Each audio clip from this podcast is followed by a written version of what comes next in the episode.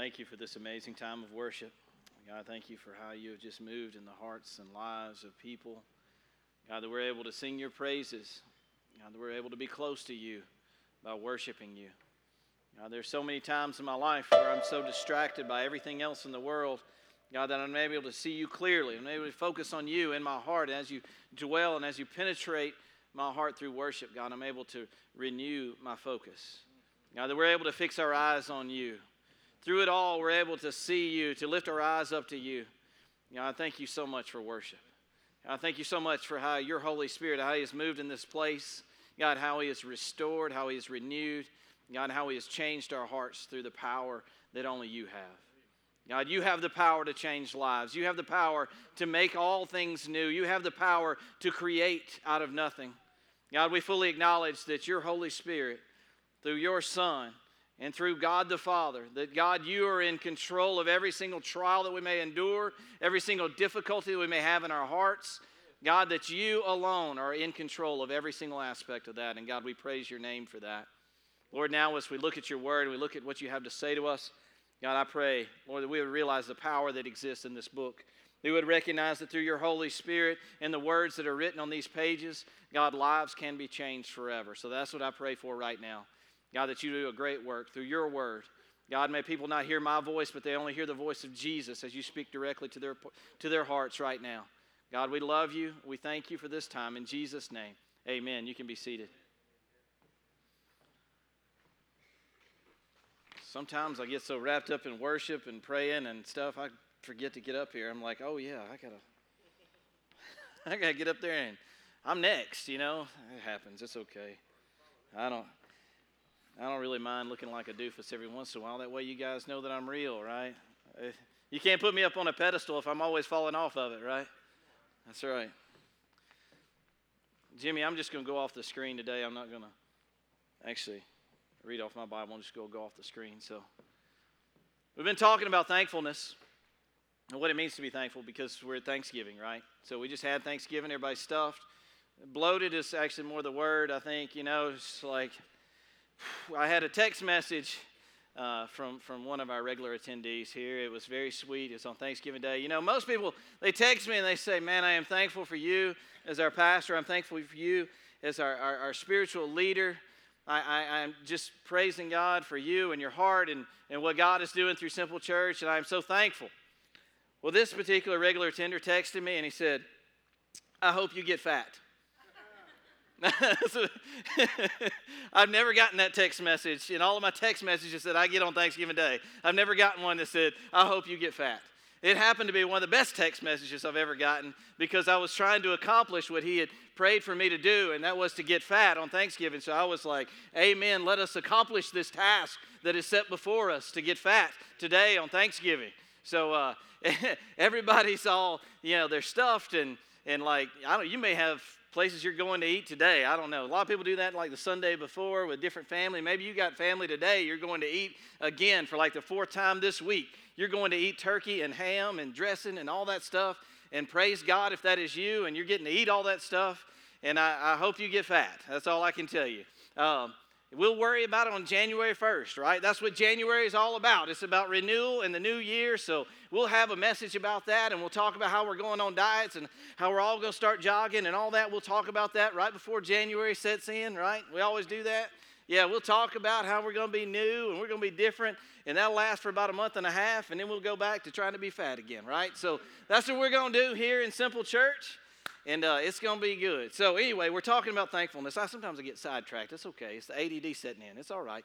So, anyway, so we're talking about thankfulness, and we talked about last week in order to be truly thankful, in order to truly have thankfulness in our heart for the things of God, we have to recognize where we are. We have to see ourselves for who we are, the truly sinful nature that exists within us, in order for us to recognize how much we need God and how much God has done for us and how great and beautiful His mercy is, right?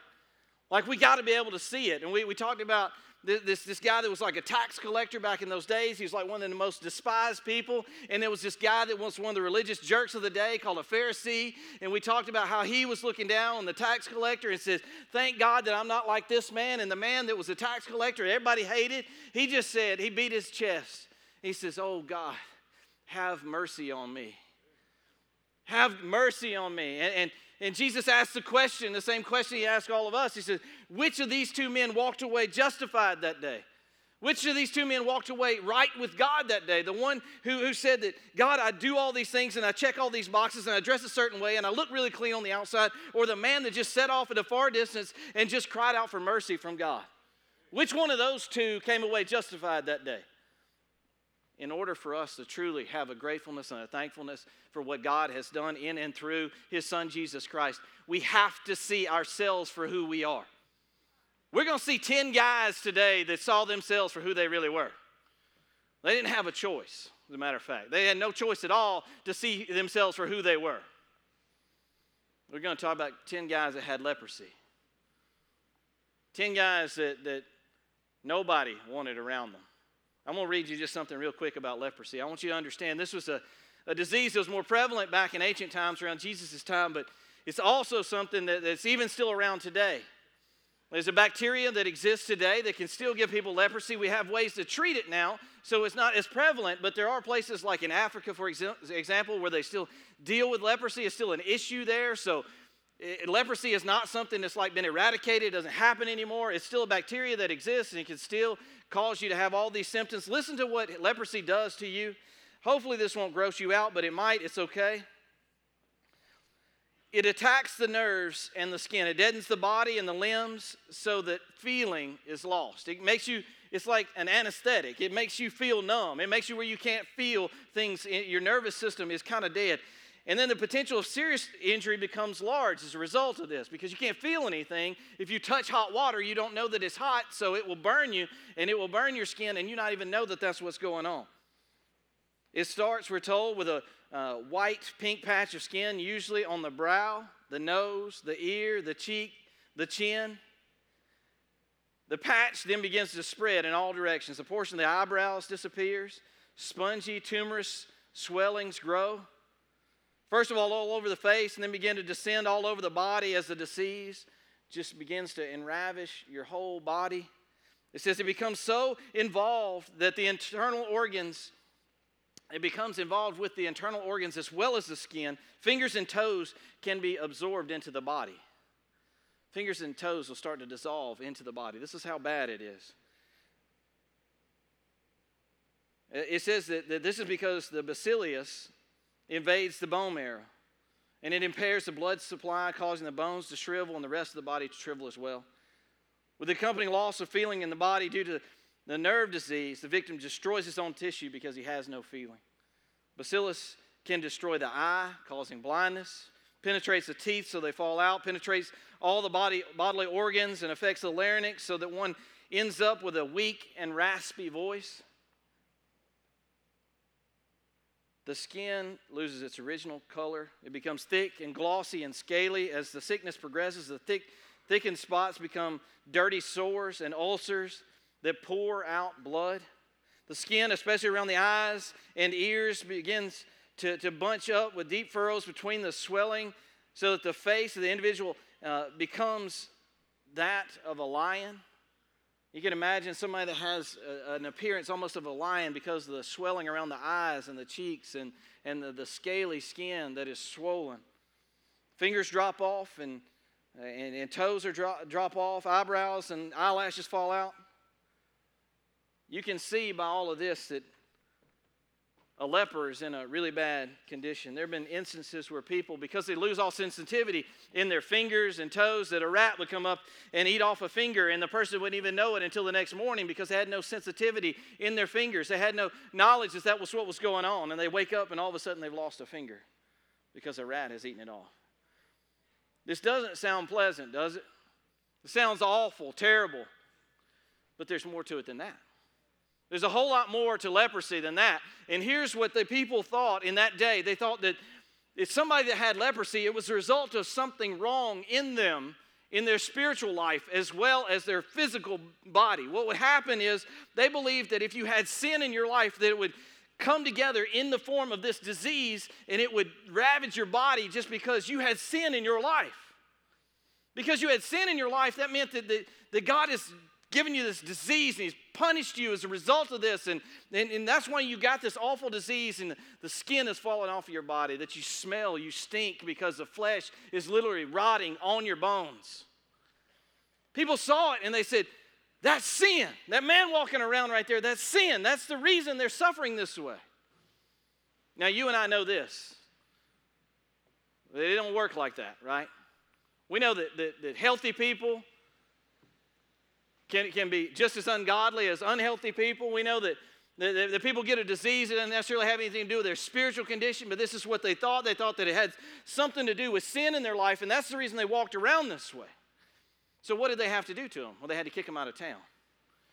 The only thing that they could really do with people who had leprosy was to get them away from everybody else so somebody else didn't get it. That's all they could really do. So, we're going to see in a minute these 10 guys hanging out together. You know why that was? It's because that's the only people they could hang out with was other lepers. Other people had leprosy just like them. So that's the reason they had to go outside of town and live outside of town somewhere is because they couldn't be around anybody else. So imagine this. You have leprosy. You contract this disease and all of a sudden you can't be around your family anymore. Your spouse, your children, they're like, you can't, we can't touch them anymore.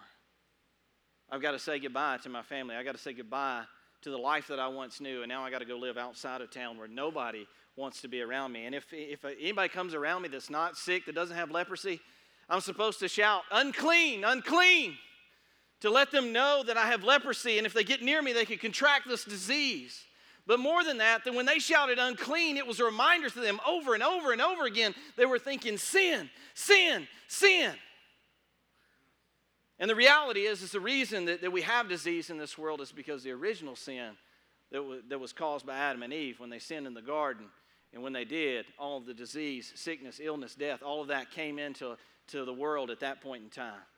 So they're kind of like half right in, the, in that the, this disease is caused by sin, but it's the original sin that could affect anybody, regardless of their spiritual condition. Now, Am I telling you that there's not some times where God could let something enter into your life to get you to wake up and see that you need Jesus Christ more than you need anything else, more than you need your physical health? Will God sometimes allow things to come in, difficulties, trials, disease, ailments come into your life so that you can see that the only place that I can go is to Jesus Christ? Absolutely. God will do whatever it takes sometimes to get you to wake up and see that you need Jesus. These men were on the outside of town and they were hanging out out there. And there's a man that comes by. This man, he's got a special name. His name's Jesus. They call him Master, but he's, he's Jesus. Let's look.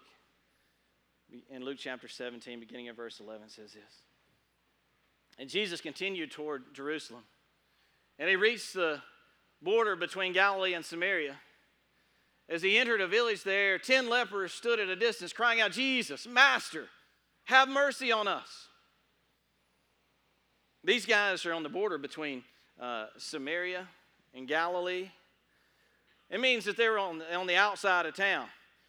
Samaria was a place where the Jews didn't like. They didn't like the half breeded Samaritans that lived over there, and then they didn't like the way that that the Jewish people did stuff, and there was all this animosity between the, the Jews and the Samaritans. They didn't like one another, okay? So these guys are on the border between, so they're having to find their way. You know what I believe? I mean, when I look at this passage, what I think is these guys just had to find each other because they had nobody else. Can you imagine having to leave your family and leave your spouse and leave your children and you can't be touched by anybody? There are studies that have shown that, that human touch is necessary for us. You know that, right?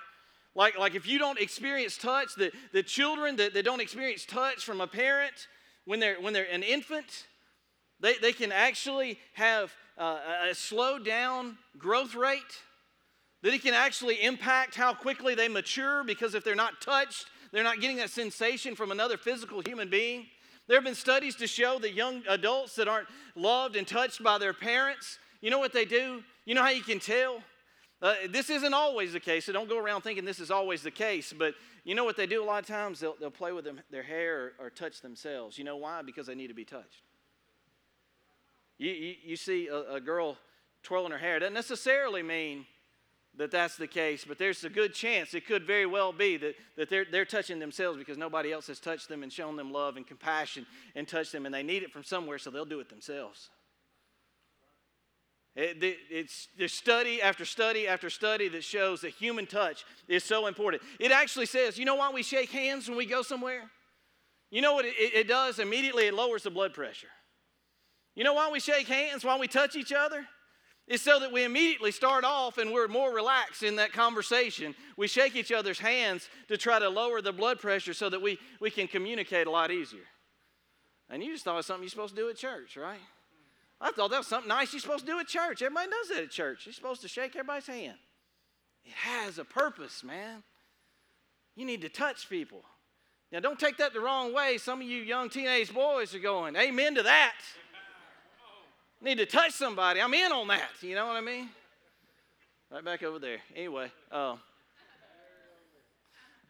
he knows I'm pointing at him. Anyway, touch is important. And here, these people, they can't touch anybody. They can't touch their family. They've been exiled. They're, they found each other on the border because I don't, I don't, think anybody from either place wanted them. So they just found each other so they can be with somebody. And here, there's 10 of them that have gathered together and they see this guy named Jesus walking by. This guy named Jesus walking by.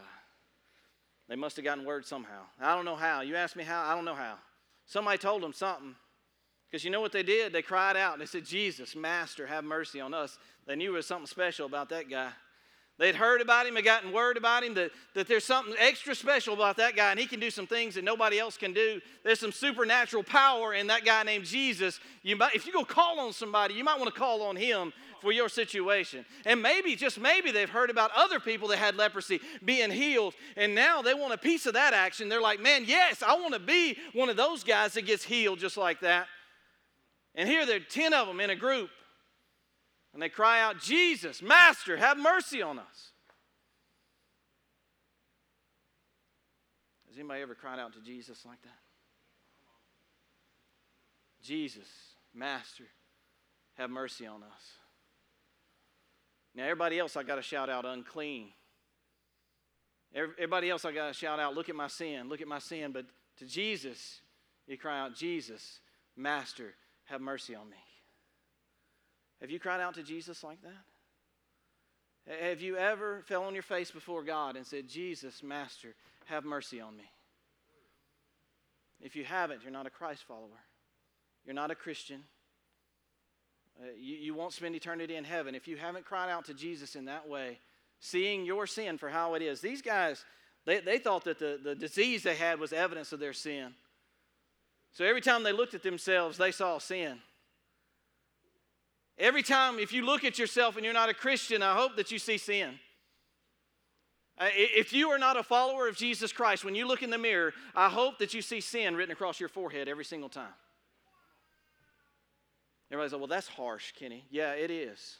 But I would rather you see sin written across your forehead every time you, you look in the mirror than you spend eternity in hell away from God. I, I would much rather you see sin written across your face than for you to be separated from God for all of eternity.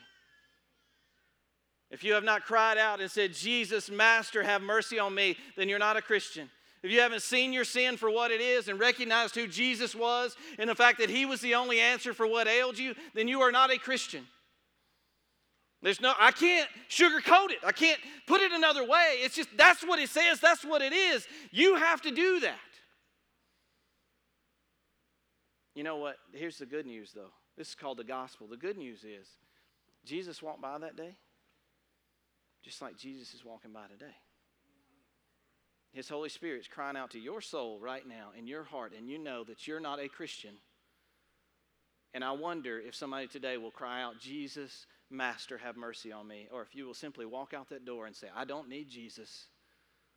I don't need what he has to offer. I'm okay. I don't really have sin that's bad enough for me to confess my sin to Jesus and give my life to him. I'm okay. And you'll go out there and your skin and your flesh will rot off because you're on your way to hell and you're separated from God and you have no relationship with Him. And you will die and you will be separated from Him from all of eternity. And I will not tell you anything different because that is the truth of what God's Word teaches. You are dead in your sins and your trespasses. You are completely dead. Your skin is rotting off your flesh because you're dead. Because you're dead in your sins and your trespasses. And these ten men, they cry out, Jesus, have mercy on us. What does Jesus say? He says, He looked at them and said, Go, show yourselves to the priest.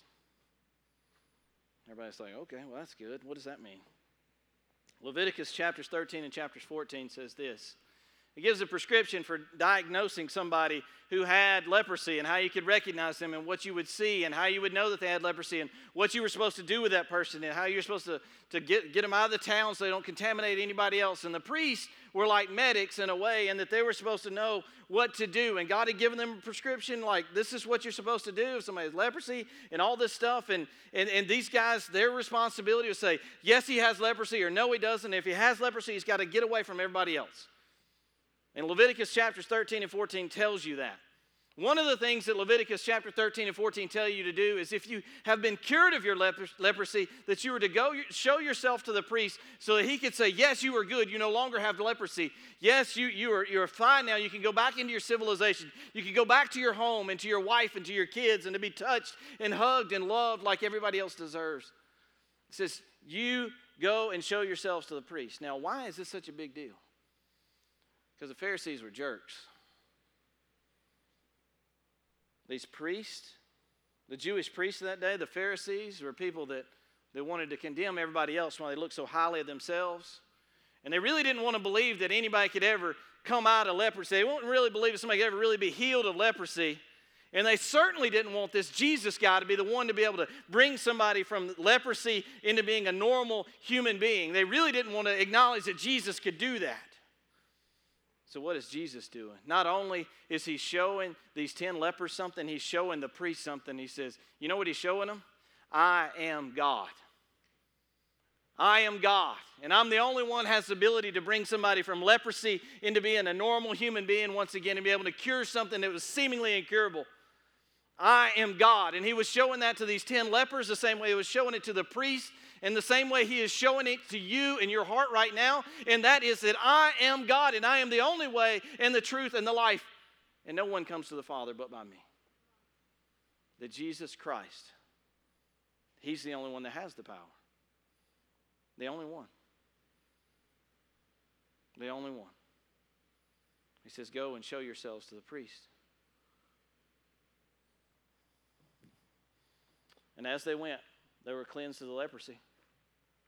One of them, when he saw that he was healed, came back to Jesus, shouting, Praise God. He fell to the ground at Jesus' feet, thanking him for what he had done. This man was a Samaritan. Jesus asked, Didn't I heal ten men? Where are the other nine? Has no one returned to give glory to God except for this foreigner? And Jesus said to the man, Stand up and go. Your faith has healed you. Everybody's like, okay, 10 guys had leprosy, they're healed. I get it, Kenny, I get it. I get it. So Jesus healed somebody, and, and, and only one of them came back. Only one of them was thankful for what had happened. No, only one of them got saved. Only one of them had saving faith. The others just had a superficial faith because they wanted something from Jesus. Do you know anybody like that today? Do you know anybody that just wants a little bit of Jesus so they can get all their stuff worked out and all their stuff fixed so that they can say, All right, Jesus, thank you very much for what you did. Now I'm going to go my way and do my own thing. Thank you very much. I appreciate it, Jesus.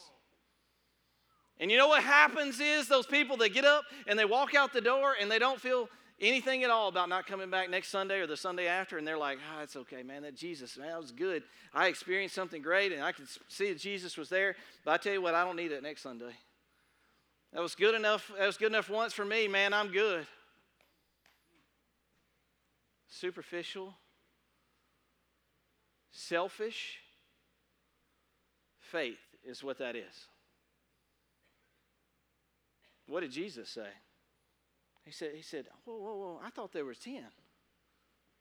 You think Jesus, you think he had miscalculated? He was making sure he was right on his numbers? You think Jesus, being the Son of God, was actually like, he said, man, I don't know. You, you, you remember the other guys. Wasn't there 10 of you?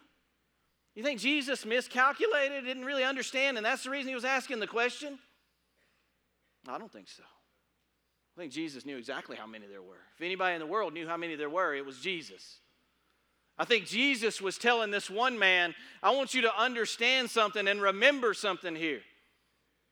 I want you to remember the fact that there were 10 of you and only one of you has come back and only one of you has real faith. Let me tell you something. I was talking to uh, a guy the other day who's the principal of a school, and we were having this conversation. We were talking about, about the things that bother us. He's got, he's got lots, of, lots of people that are, uh, you know, they answer to him, and he's a leader and all this kind of stuff. And, and we were talking about you know, criticism and stuff, and, and how, you know, sometimes people write a little note and they'll give you a little note or they'll message you on Facebook and tell you something that's critical or whatever. And maybe sometimes they're helpful and a lot of times they're not. But sometimes you get a lot of, a lot of stuff, right? People giving input, we'll call it, you know. And I said, yeah, man, that, that stuff doesn't really bother me. He said, it don't bother me either. He said, I consider it constructive criticism and give me their input. I'll, I'll either take what they say and maybe implement it or throw it in the trash. Either way, it's good with me. You know, it doesn't really bother me. And I said, I'm the same way. That doesn't really bother me. People give me their input, and that's great and wonderful. And I know you think the music's too loud, and I don't care. But anyway, so yeah, I can save you that email. It's not going to change. I mean, send it anyway if you want to. If it makes you feel better to send the email, send it to me. Uh, anyway, so uh, the people constantly give you input. We'll call it right. And I said, that's not what keeps me awake at night. What keeps me awake at night is the people that walk out that door and I never know where they go. And, and I know, I, I, I, look at them on Facebook. I'm friends with them on Facebook. That's why I'm friends with so many of y'all on Facebook. I want to make sure you're okay. And I see, them, I see them walk out that door and they're not, Sunday mornings, they're, they're fishing, playing golf. This vacation after that vacation after that vacation. They're over here and over there and nothing to do with Jesus. That's what keeps me awake at night. That's when I wake up at 2 o'clock in the morning crying and weeping. And I say, God, is there anything that I could have done? I know that they've got a choice. I know, I know absolutely they got a choice either to love you or to not love you. But God, is there anything that I could have done to help them on that path? Because I know it's not easy. I was there. I was on that road and it was, it was hard and it was difficult. Is there anything I could have done, God, to help them more? That's what keeps me awake at night. Because this is what I know there's a lot of people, there's a lot of people that have a superficial faith in Jesus. And there's very few people that have a real faith in Jesus. And you know how you can tell? It's real easy. It's, it's real, real. I mean, li- listen to me. I love you and I care about you and I want all of you to have a relationship with Jesus Christ. All you got to do is, is step back and take a look at their life over a long period of time. And you can see do they love Jesus or do they not love Jesus? Uh, do they have a relationship or do they not have a relationship? Now, I'm talking about there's some kids that, man, they get saved when they were young and then they live just out in the world and do whatever they want to as teenagers. And then maybe later on, you know, as the Bible says, train up a child the way he will go, and when he is old, he will not depart from it. And, and they come back later on, and they you can see their relationship with Jesus is there and their connection with Jesus, and they they, they serve Jesus and they, they want to be a part of what Jesus is doing. And you can see that over the big picture. But then what do you see sometimes? You see some people have this little, I call them firework experiences. there's this big flash of light and sparkles and flash, and they want to be involved in everything. And then before you know it, it fizzles out and you can't see it anymore. And, and you say, Did that person have a relationship with Jesus? Are, are, they really a follower of Jesus? Do they really want to be with Jesus? That's what, it, that's what it boils down to, right? If you take a picture of somebody's life over time, you can see either they want to be with Jesus or they don't want to be with Jesus. Where did this man want to be? The other nine wanted to be cleansed. This man wanted to be with Jesus. The other nine just wanted what Jesus could give them. This man recognized that Jesus was God and he was everything, and everything that he needed existed in this man. What about you? What about you? What, what is the 30,000 foot view of your life? Was it Jesus? Or is it just what he can give me and just for a little while? And if it is Jesus, when's the last time you fell down on your face and said, Thank you? Thank you for being the, the source of every single thing that I need. Thank you, God, for loving me in the despicable state that I was in, where the flesh was literally rotting off my bones. Thank you for not being afraid to touch me in that situation. Jesus was never afraid to touch the lepers. He was never afraid to, to touch them because, first of all, he knew that he was God and there was no way that he was going to be contaminated with that. And he knew that he had the answer for everything that ailed them and he was never afraid to touch them.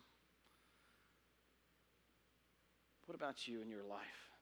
Has there ever been a time when you've cried out to Jesus, said, Jesus, Master, have mercy on me? And if you have, is the 30,000 foot view of your life one that wants to be with Jesus or one that was just wanted to be with Jesus for a little while? And then when you got what you wanted, you walked away and you never came back to say thank you. If that's you, I invite you to come today, fall down at this altar, and say thank you. It's Thanksgiving. It's Thanksgiving. Why don't you give thanks for what He gave? Why don't you give thanks for what He gave, which is His one and only Son, Jesus Christ, this man who had compassion and he healed these 10 men, even though nine of them never said thank you. Only one did. Let me pray. Father, thank you, God, for the sacrifice that you made for every single person in here, for the sacrifice that you made for me, Lord, in the awful, sinful condition that I was in, the terrible place that I was in in my sin. God, I was doomed for hell and I was contaminated. Lord, death was running through my veins. God, but because of the blood that was shed on the cross for me, because of the, the blood that Jesus poured out on the cross for me, God, you made me new. You brought me from death to life. God, you brought me out of leprosy. You brought me out of my sin and made me clean. God, you washed me white as snow, like only you can. God, I pray if there's anybody like that in this place, God, they've never cried out to you for mercy. I pray that they would do that today. God, they would see the reality of the fact that Jesus Christ is walking by them today, that they're, they're not here by accident. It's not just chance, but God, you are here in this place and you have come by them. God, I pray that they would cry out to you for mercy today.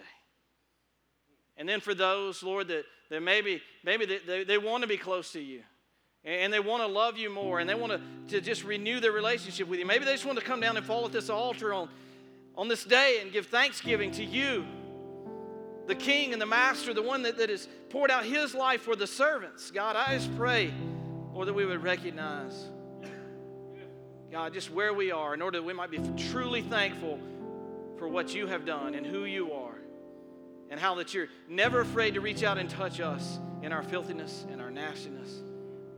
All you do is you tell us to ask. You tell us to ask.